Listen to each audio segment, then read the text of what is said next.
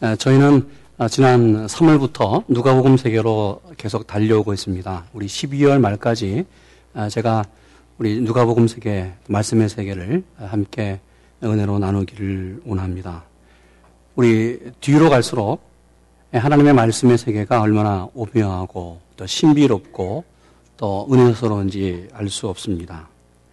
오늘 특별히 감사절인데 이 감사절에 대한 아, 내용 특별히 설교 말씀을 준비하면서 누가복음에도 감사에 대한 말씀이 있어서 제가 참 감사했습니다. 되게 다른 성경 말씀을 갖고 감사절 설교를 준비 많이 했는데 특별히 누가복음 세계로 달려가면서 아, 이런 감사가 또 있구나. 그러게 하나님의 말씀이에요. 얼마나 진리의 말씀이 신비하고 새로운지 어, 제가 다시 한번 하나님께 감사를 어, 드렸던 그러한 한 주간이었습니다. 사람이 살아가는데 세 가지가 필요합니다. 아마 이 세 가지는 반드시 있어야 돼요. 첫 번째, 그것은 IQ입니다. 사람의 지능 지수지요. 여러분, 머리 좋아야 돼요. 그러게 IQ 검사하고 IQ가 얼마다. 그래서 많은 사람들이 IQ를 높이는 훈련도 하고 공부를 하고 있습니다. 지능 지수가 높은 사람은 머리가 좋은 사람이다. 예, 그러기에 예, 저희가 자랄 때에 좀 IQ 높은 사람에 대해서 어, 부러워했습니다. 예, 그런데 조금 시대가 바뀌면서 IQ보다는 EQ가 더 높은 사람이 필요하다. EQ는 사람의 감성 지수입니다. 최근의 경영 이론에서 이 감성 지수가 높은 사람이 이세에 성공한다. 너무나 복잡해요. 여러 가지 풀지 못하는 일들이 너무나 많습니다. 그러기에 IQ보다는 EQ, 감성 지수가 높은 사람이 성공하고 이 시대에 필요하다고 경영학에서 말하고 있습니다. 그 이유는 이 감성 지수가 높은 사람은 대인 관계가 아주 부드럽습니다. 그래서 세상을 아주 조화롭게 보내고요. 또 사람들을 조화롭게 만나면서 정말 행복한 회사, 행복한 사회를 만들어 가기 때문에 지금 이 시대는 감성 지수가 필요한 사람이 필요하다. 그러면 하나님이 원하는 지수는 무엇일까? 하나님이 원하시는 것은 무엇일까? 여러분 IQ, 지능 지수, EQ, 감성 지수는 뭐 사람이 말할 수 있는 사람이 제안하는 그러한 내용이에요. 그런데 성경이 말하는 지수, 성경이 말하는 것이 있어요. 그것은 GQ입니다. 감사 지수. 이 감사 지수는 세상이 말하는 것이 아니에요. 성경이 말씀하고 오늘 하나님께서 우리에게 말하고 있는 하나님의 명령입니다. 그러기에 데살로니가 전서 5장 18절 이렇게 말합니다. 범사에 감사하라. 이는 그리스도 예수 안에서 너희를 향하신 하나님의 뜻이니라. 여러분 감사하는 것은 하나님의 뜻이에요. 특별히 예수 믿는 성도는 예수 안에서 바로 하나님께 감사하는 것이 바로 하나님의 뜻이라는 것이지요. 성도는 뭐가 높아야 돼요? GQ가 높아야 돼요. 감사 지수. 감사 지수가 높은 여러분 되시기를 축원합니다. 이런 감사는 사실 우리의 삶의 뭐 기본이잖아요. 감사하지 않는 사람이 있습니까? 다 감사할 것이 너무나 많아요. 자녀들은 부모에게 감사하고 또 형제는 형제들에게 감사하고 또 부모는 자녀들에게도 감사를 할 수밖에 없지요. 잘 자랐다. 잘 컸다. 그렇죠. 사고 없이 잘 성장한 것 보면서 아이들을 참 감사, 감사할 수밖에 없어요. 여러분, 우리 이웃들에게도 감사할 내용이 많습니다. 우리 교회 공동체도 감사할 내용이 너무나 많아요. 여러분, 이렇게 아름다운 교회, 신앙의 공동체를 주신 것 감사하지요. 하나님께 감사할 내용이 있고요. 또 많은 분들이 교회를 구석구석 섬기면서 수고한 내용들이 너무나 많습니다. 이분들에게 너무나 감사할 것이 많습니다. 그러게 감사는 우리 성도들의 신앙의 기본입니다. 특별히 오늘 주님께서 하나님께 감사하라. 이것이 너희를 향한 하나님의 뜻이라고 말씀한 이유가 있어요. 왜 감사하라고 했을까? 그것은 세상이 주는 뭐 지능 지수든지 감성 지수, 이 지수가 줄 수 없는 하나님의 기적이 우리에게 있다는 것이지요. 우리가 감사 지수가 높으면 높을수록 하나님의 기적이 우리에게 일어난다고 주님은 말씀합니다. 오늘 본문은 하나님께 감사하고 주님께 감사한 사람의 이야기입니다. 동시에 바로 기적을 체험하고 하나님의 능력을 체험한 정말 놀라운 은혜의 말씀입니다. 오늘 이 사람이 감사함으로 어떻게 기적의 주인공이 되었을까? 그 비결이 무엇일까? 함께 말씀의 세계로 갑니다. 오늘 본문은 열 사람의 이야기로 시작되지요. 아, 그들은 아, 정말 아, 알아서는 안 될 그러한 문둥병을 앓고 있었습니다. 성경은 18절에 아홉 명은 유대인이었고 나머지 한 명은 사마리아 사람이었다고 말합니다. 유대인과 사마리아 사람이 함께 살았다. 이거 아이러니예요. 이럴 수 없습니다. 유대인과 사마리아 사람이 함께 살 수 없는 그러한 아, 지경인데 오늘 이 문둥병은 바로 신앙의 신념까지도 자신의 생각까지도 포기해 하게 만들었습니다. 문둥병이 걸렸기에 그들은 도무지 하나가 될 수 없는 상황임에도 불구하고 함께 살 수밖에 없었어요. 여러분 문둥병은 언제 걸리는지 모르는 상태에 그리고 서서히 죽어가는 것이 문둥병입니다. 이 병은 천의 병이고 참으로 비참하고 불쌍한 어, 그러한 내용을 갖고 있어요. 손발이 떨어져 나가요. 감각이 없어요.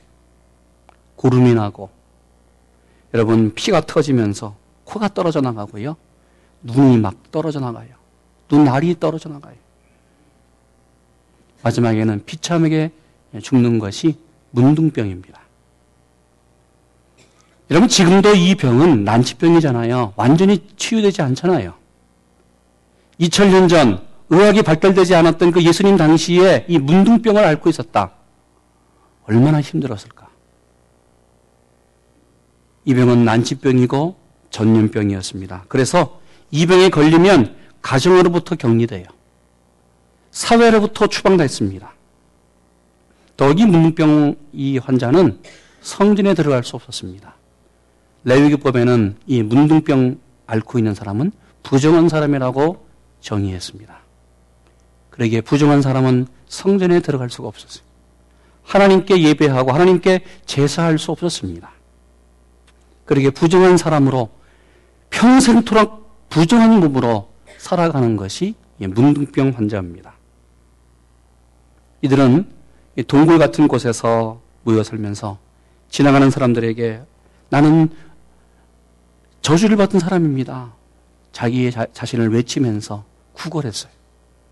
그러면 사람이 음식 던져주면 그거 받아 먹고 음식 주지 아니하면 또 며칠 굶어요. 그러기에 정말 정말 이들이 살지 못하면 동네 밖 어귀에 나와서 소리를 지릅니다. 나를 불쌍히 여기시옵소서. 나는 저주받은 사람입니다.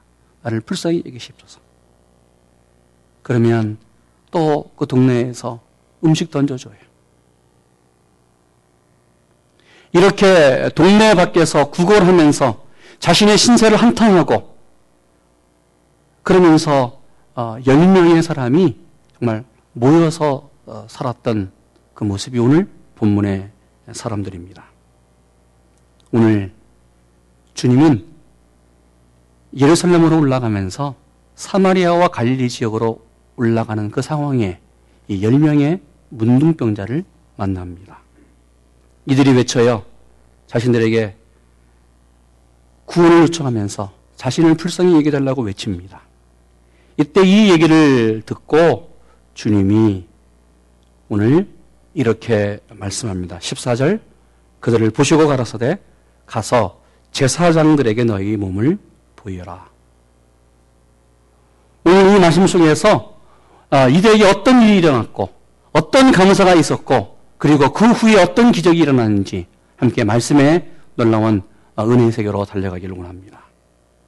여러분, 믿음은 구원의 시작입니다. 그러면 감사는 구원의 완성이라고 말합니다. 14절 같이 한번 읽습니다. 아, 보시고 가라사대 가서 제사장들에게 너희 몸을 보이라 하셨더니 저희가 가다가 깨끗함을 받은지라. 여러분 주님은 외치는 이 열명의 사람들에게 말합니다. 가서 제사장들에게 너희 몸을 보여라. 뭐 주님이 뭐 고치겠다. 뭐 내 몸이 나라 얘기하지 않았어요. 이 말을 듣고 제사장들에게 가서 너희 몸을 보여라. 이 말은 주님께서 고쳐주시겠다는 거예요? 아니면 고쳐주시지 않겠다는 거예요? 오늘 이들은 그래도 믿음이 있었어요. 주님의 말씀을 의지하고 오늘 어, 제사장들 그 앞으로 나아갑니다. 특별히 당시에 이 문둥병자들 병이 난 다음에 제사장에게 나갈 수 있었습니다. 왜냐하면 내 문병이 났습니다. 이걸 좀 확인하기 원합니다. 자신의 병이 나은 것을 확인받기 위해서 당시에 제사장들에게 나가서 확인을 받습니다. 그런데 주님은 아직 앓고 있어요. 진물이 나오고 고림이 나오고 살들이 터져 있는 이 문둥병자들 아직 낫지 않았는데 가서 너희 몸을 제사장 앞에서 보여라. 이 얘기를 듣고 열 명의 사람 얼마나 당황스러웠을까? 저는 이 말씀을 묵상하면서 나라면 정말 갔을까? 주님의 말씀을 듣고 나라면 주님의 말씀에 순종했을까? 본문은 그 놀라운 사실 하나를 이렇게 얘기하죠. 예수님의 말씀을 듣고 이들이 제사장들에게 갔습니다. 그러게 말하여 저희가 가다가 깨끗함을 받은지라. 여러분 완전히 낳고 제사장들에게서 자기 몸을 보이는 것이 아니에요. 말씀에 순종하고 믿음대로 간 거예요. 저희들이 길을 가다가 몸이 점점 점점 회복되면서 눈눈병이 깨끗하게 났습니다. 이들 예수님의 말씀을 듣고 순종하기가 그렇게 쉽지 않았습니다. 왜요? 두 가지 이유가 있어요. 만약에 갔는데 제사장 앞에 섰는데 자기 몸이 낫지 않았어요. 아직도 고름이 어, 나오고 진물이 나오고 문둥병 앓고 있는 상황이었다고 한다면 이들은 율법을 어긴 사람이 되는 거예요. 부정한 사람, 제사장 앞에 설 수 없었습니다. 부정한 사람을 만지고 확인한 그 순간 바로 제사장도 부정한 사람이 되는 거예요.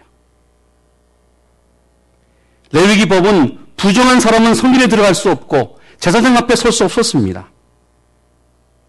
동시에 오늘 이 문둥병을 앓고 있는 사람 마을로 들어가서 제사장 앞에 섰다고 한다면 이 사람 사회에서 격리된 사람이었는데 어떻게 그 마을에 들어갈 수 있었을까? 그러게 문둥병자가 들어오면 사람들이 돌을 던지면서 그를 추방했습니다. 아직도 이 사람들이 병을 앓고 있다고 한다면 이들은 돌에 맞아 죽을 수밖에 없었던 사람이었어요. 그럼에도 불구하고 이들은 예수님의 말씀에 순종해서 길을 갔습니다. 길을 떠났어요. 내가 만약 그 자리에 있었다고 한다면 나는 어떻게 했을까? 여러분 어때요? 여러분은 갔겠습니까? 아멘. 할렐루야. 아, 그리고 여러분 말씀에 순종해서 여러분 갔겠습니까? 한번 고민해 보세요. 이들은 정말 믿음의 사람이었습니다. 말씀을 100% 믿었습니다. 주님의 말씀에 100% 순종한 사람이에요. 그러기에 이들은 믿음대로, 믿음으로 제사장들에게 나갔습니다. 예수님께서 가라고 하시니 간 거예요. 이 믿음 위에 문둥병이 깨끗하게 낫는 그러한 치유의 역사가 있었습니다. 그런데 이 10명의 문둥병 환자 가운데에 오직 한 사람만이 주님께 돌아왔습니다. 오늘 본문은 이 믿음 위에 있는 사람, 100% 말씀에 순종한 사람들에게 주님이 요구하는 것이 있어요. 다시 말하면 예수 믿는 우리에게 주님이 요구하는 것이 있어요. 성도인 우리에게 말씀만 살아가는 우리에게 주님이 요구하는 것이 있어요. 그것은 주님은 우리에게 감사를 원한다는 것이지요. 우리 15절 말씀 같이 읽습니다. 그 중에 하나가 자기의 나은 것을 보고 큰 소리로 하나님께 영광을 돌리며 돌아와 예수의 발 아래 엎드리어 살해하니 저는 사마리아인이라. 여러분 10명 가운데 한 사람만이 돌아왔습니다. 성경은 이 사람을 가리켜 사마리아 사람이었다고 말합니다. 그럼 돌아오면서 자기가 나은 것을 보고 큰 소리를 외치면서 하나님께 영광을 돌렸습니다. 하나님께 영광을 돌리면서 돌아와 예수의 발 앞에 엎드려 감사했습니다. 감사합니다, 주님. 하나님을 높여드립니다. 하나님을 찬송합니다. 주님 감사합니다. 그러면 그 믿음의 사람 아홉 명은 어디에 있었을까? 도대체 자기의 몸, 어느 누구도 고칠 수 없는 정말 저주받은 그 병, 그 문둥병을 어, 낳았던 그 아홉 명은 어디에 있었을까? 그 믿음의 사람은 어디에 있었을까? 이 본문 내용을 갖고 아, 이런 작자 미상의 글이 있습니다. 그 아홉 명의 변명. 주님께 돌아오지 않는 이유 아홉 가지. 이런 내용이에요. 첫 번째 사람은 정말 당시 의사, 아, 그리고 제사장에게 가서 정밀 검사를 해야겠다고 결정했어요. 이 사람이 주님에게 돌아오지 않는 이유는 이게 정말 내가 낫는가? 아, 그 의사에게 확인해 봐야지. 그러게 본인이 나은 것을 의심한 사람이에요. 두 번째 사람. 재발 가능성이 있는지도 몰라. 지금 나왔는데 며칠 좀 두고 봐야겠네. 그래서 며칠 동안 기다렸던 사람. 신중론자였습니다. 세 번째 사람은 이런 사람이에요. 내 병이 나았네. 이거 원래는 문둥병이 아닌 것 같아. 뭔가 스페셜한 이 피부병이 아닐까? 아, 그래서 주님의 능력을 회의한, 회의론자였습니다. 네 번째 사람. 그렇지. 내가 나을 때 돼서 나은 거야. 시간이 지나니까 자연적으로 나은 것이. 그래서 자연 현상을 믿었던 자연론자였습니다. 다섯 번째 사람. 왜 주님께 바로 돌아오지 않았을까? 문득병을 앓기 전에 많은 재산이 있었어요. 농과 밭이 많았어요. 양들도 많았어요. 그런데 문득병을 앓고 추방당했어. 나와 보니까는 지금 내 밭과 논이 어디에 어떻게 있을까? 내 양은 지금 어떻게 있는가? 오늘 주님보다 뭐가 먼저였어요? 물질이 먼저였어요. 농과 밭 확인하기 위해서 논과 밭으로 갔어요. 물질주의였습니다. 여섯 번째 사람. 가정에서 추방됐습니다. 사랑하는 아내와 정말 아름다운 아내와 헤어졌어요. 그 아내를 볼 수도 없었어요. 근데 문둥병이 낳자. 아, 그 아내 지금 어디, 뭐 하고 있나? 혹시 결혼은 했을까? 그래서 아내 확인하기 위해서 집으로 달려갔습니다. 의처증 환자였습니다. 일곱 번째 사람. 주님이 해준 것이 없어요. 안수를 해줬다든지, 아니면 약을 발라주었다든지, 뭐 주님께서 어루 만져 준 것이 아니에요. 그래서, 야, 이거 뭐 주님도 별거 아니구만. 주님의 말씀을 무시했기에 주님에게 돌아오지 않았습니다. 여덟 번째 사람. 이렇게 생각했어요. 주님만이 위대한 분인가? 아니, 이 이스라엘에는 위대한 랍비들이 많은데 아마 다른 랍비들도 말씀으로 고칠 수 있을 것이다. 예수님의 능력을 상대화해 버린 사람입니다. 아홉 번째 사람이 있어요. 이 사람은 주님의 능력을 믿어요. 그렇지, 정말 감사하다. 그런데 이 모습으로, 이 거짓골로 어떻게 내가 주님 앞에 나갈 수 있을까? 집에 가서 목욕도 하고, 새 옷도 입고, 예물을 가지고 주님께 나가야지. 체면주의자였습니다. 그 아홉 사람의 변명. 주님께 돌아오지 않은 이 아홉 가지의 이유. 여러분, 여러분 어디에 있습니까? 혹시 이 아홉 명 가운데 한 분이 나는 아닐까? 감사하다고 생각하면서 감사를 하지 않는 것. 감사를 말하지 않고 행동으로 표현하지 않는 것은 마치 선물을 포장해 놓고 그 선물을 주지 않는 것과 동일한 것입니다. 여러분, 감사는 말로 표현해야 돼요. 감사는 행동으로 움직여 가야 돼요. 한국말에 이런 말이 있습니다. 원수는 돌에 새기고 은혜는 물에 새긴다. 무슨 말이에요? 여러분, 우리는 원수 평생 있지 않아요. 근데 나에게 은혜를 주고 나를 도와준 사람, 정말, 정말 감사할 사람은 너무나 쉽게 잊어버리는 것이 우리의 모습입니다. 그렇게 은혜를 받은 후에도 감사하지 않고, 은혜를 받은 후에도 정말 감사하지 않는 사람이 적습니다. 오늘 주님께서 감사하지 않는 그 사람들에게 이렇게 말씀합니다. 예수께서 대답하여 가라사대 열 사람이 다 깨끗함을 받지 아니하느냐 그 아홉은 어디 있느냐 이 이방인 외에는 하나님께 영광을 돌리러 돌아온 자가 없느냐 주님께 감사하기 위해서 주님께 돌아온 사람은 이방 사람 사마리아인 뿐이었습니다. 그러게 주님이 질문합니다. 그 아홉은 어디에 있느냐? 여러분이 감사절, 이 추수감사 주일에 정말 지난 한 해를 바라보면서 정말 하나님께 감사할 것이 없을까? 아니, 우리는 반대로 정말 하나님의 은혜에 감사하면서 살고 있는가?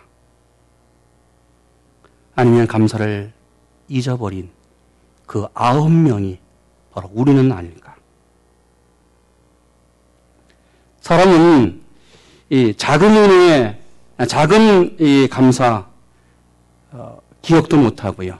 아니 더큰 은혜, 더큰 감사도 기억하지 못할 때가 너무나 많습니다. 생각해 보세요. 우리가 매일매일 들여 마시는 공기. 여러분 공기 없는 곳에 살면 얼마나 우리가 힘든지 몰라요. 이 볼리비아 같은데 그 높은 뭐 3,000m, 이 4,000m 올라가면요, 숨쉬기가 벅찹니다. 조금만 걸어도 심장이 막 압박이 있고요. 머리가 얼마나 아픈지 몰라요. 숨을 쉬기가 힘든 지역에 사는 분도 있어요. 여러분, 이 산원에 살고 있는 것이 얼마나 우리에게는 축복인지 모릅니다. 얼마나 감사한지 몰라요. 하늘에 아름답게 내리지는 태양을 보면서 참 얼마나 감사한지 몰라요. 저는 매일 교회 나오면서 내가 눈을 들어 산을 보리라. 산을 보리라. 나의 도움이 어디서 올고 저 천지를 지으신 하나님에게서로다. 하나님 오늘도 하나님이 지켜주신 것을 감사합니다.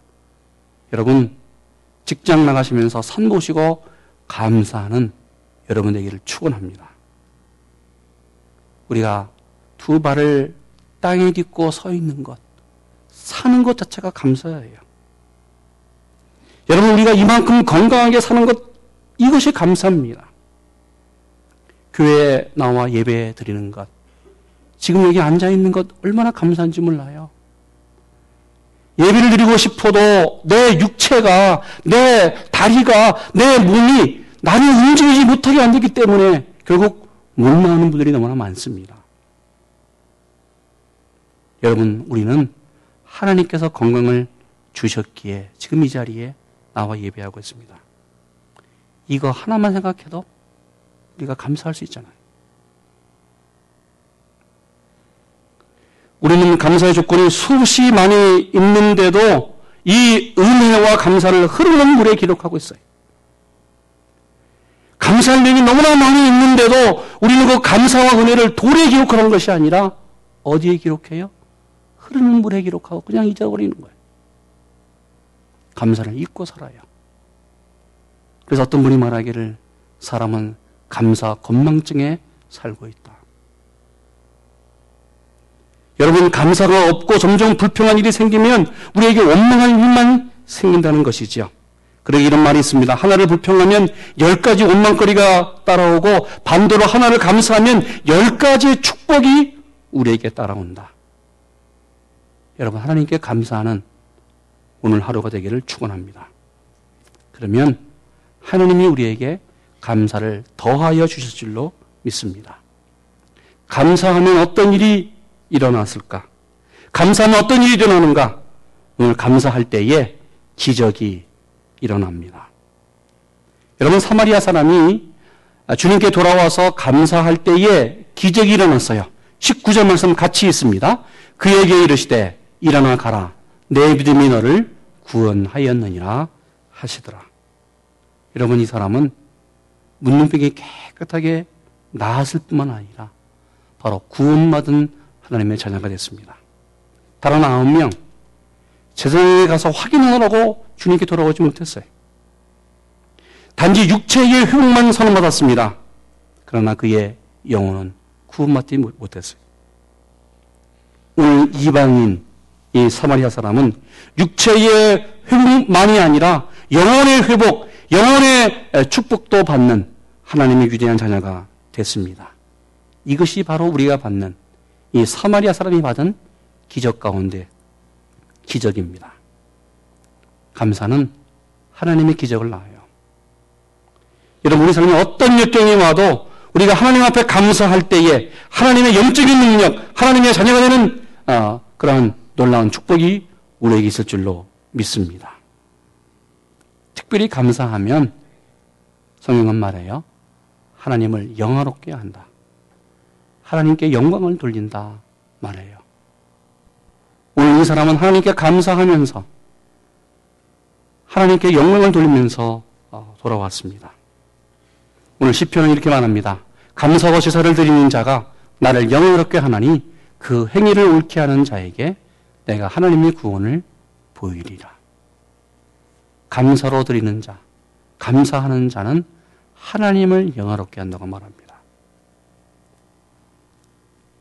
우리가 어떻게 하나님을 영화롭게 할까?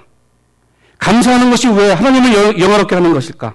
여러분, 감사는 하나님을 하나님으로 인정하는 거예요. 우리 아버지 되신 하나님을 내 아버지로 인정하는 것이 감사입니다. 자녀가 부모에게 감사하지 않는다.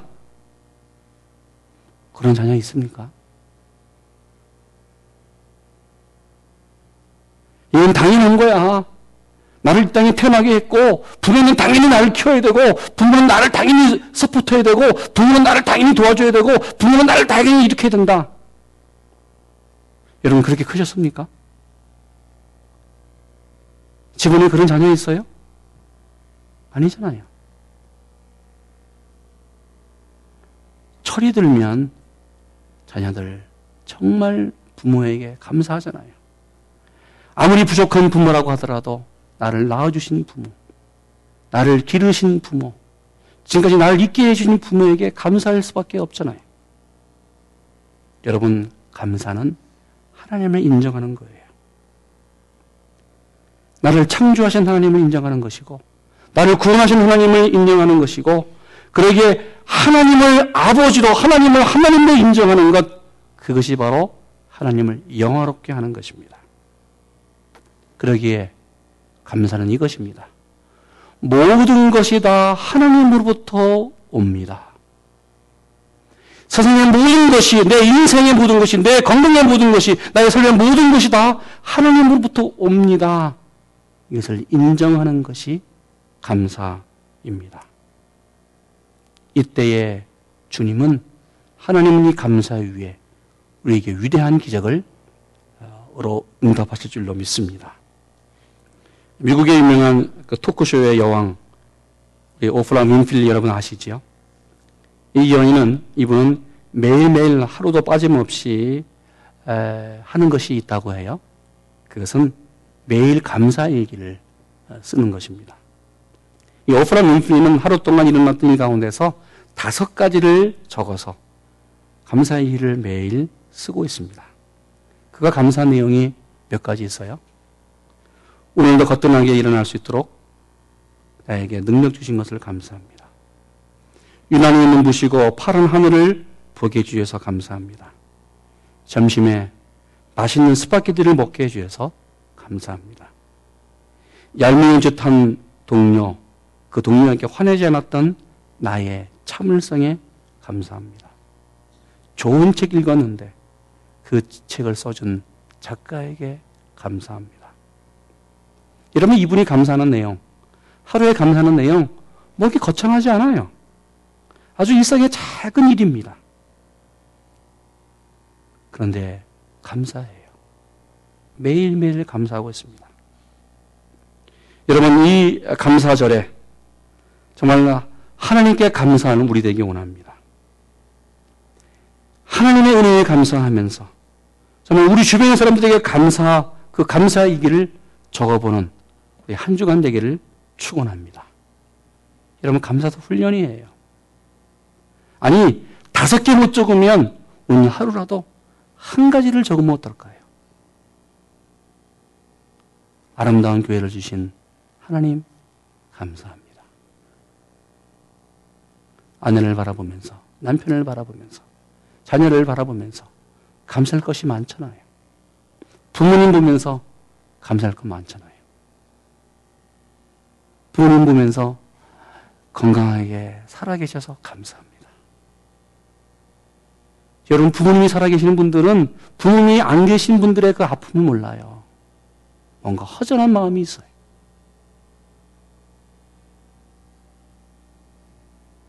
많은 분들이 생각합니다. 사람은 행복해야만 감사할 수 있다. 여러분, 정말 그렇습니까? 그렇지 않아요. 행복해야만 감사하는 것이 아니에요. 감사할 때 행복해집니다. 그러게 감사는 행복의 문을 여는 열쇠고요. 기적의 문을 여는 열쇠고요. 축복의 문을 여는 열쇠입니다. 우리 추수감사절이 있는 이 한 주간 정말 오늘부터라도 한 일주일 동안 하루에 한 문장이라도 감사를 좀 적어보는 여러분 되기를 원합니다. 그러면 1년 365일, 365의 5개의 감사가 우리에게 있을 것입니다. 하나님은 이 365의 감사를 매일매일 더하심으로 3천 개의, 3만 개의, 아니 수십만 개의 감사를 우리에게 주실 줄로 믿습니다. 여러분, 감사 지수를 높이는 이 계절이 되기를 주님의 이름으로 축원합니다. 우리 한번 기도하시는데 이렇게 조용히 기도할까요? 정말 하나님께 감사할 내용이 있어요. 정말 오늘 이 시간 하나님께 감상 내용이 있는데 그것이 무엇일까? 한번 감사하는 오늘 이 시간이 좀 되기 원합니다. 우리 조용한 내용으로 함께 우리 기도 좀 하겠습니다. 기도하겠습니다. 하나님 감사합니다. 감사절 이 시간에 정말 주님께 감사하는 저희 되게 하여 주시옵소서. 주님, 주의 은총을 감사하는 저희 되게 하여 주시옵소서. 주님 감사합니다. 정말 감사합니다.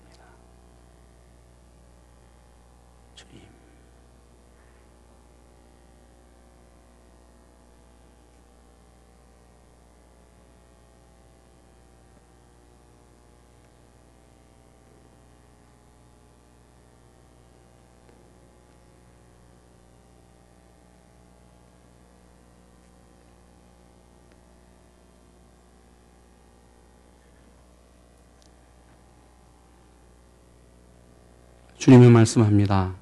예수께서 대답하여 가라사대 열 사람이 다 깨끗함을 받지 아니하느냐? 그 아홉은 어디 있느냐? 이 이방인 외에는 하나님께 영광을 돌리러 돌아온 자가 없느냐? 하나님 매순간 매순간 감사하는 저희 되게 하여 주시옵소서. 매일매일 감사하는 저희 되게 하여 주시옵소서 열두 달 1년 동안 감사하는 저희 되게 하여 주시옵소서. 일생 동안 감사하면서 살아가는 저희 되게 하여 주시옵소서. 예수님의 이름으로 기도했습니다. 아멘.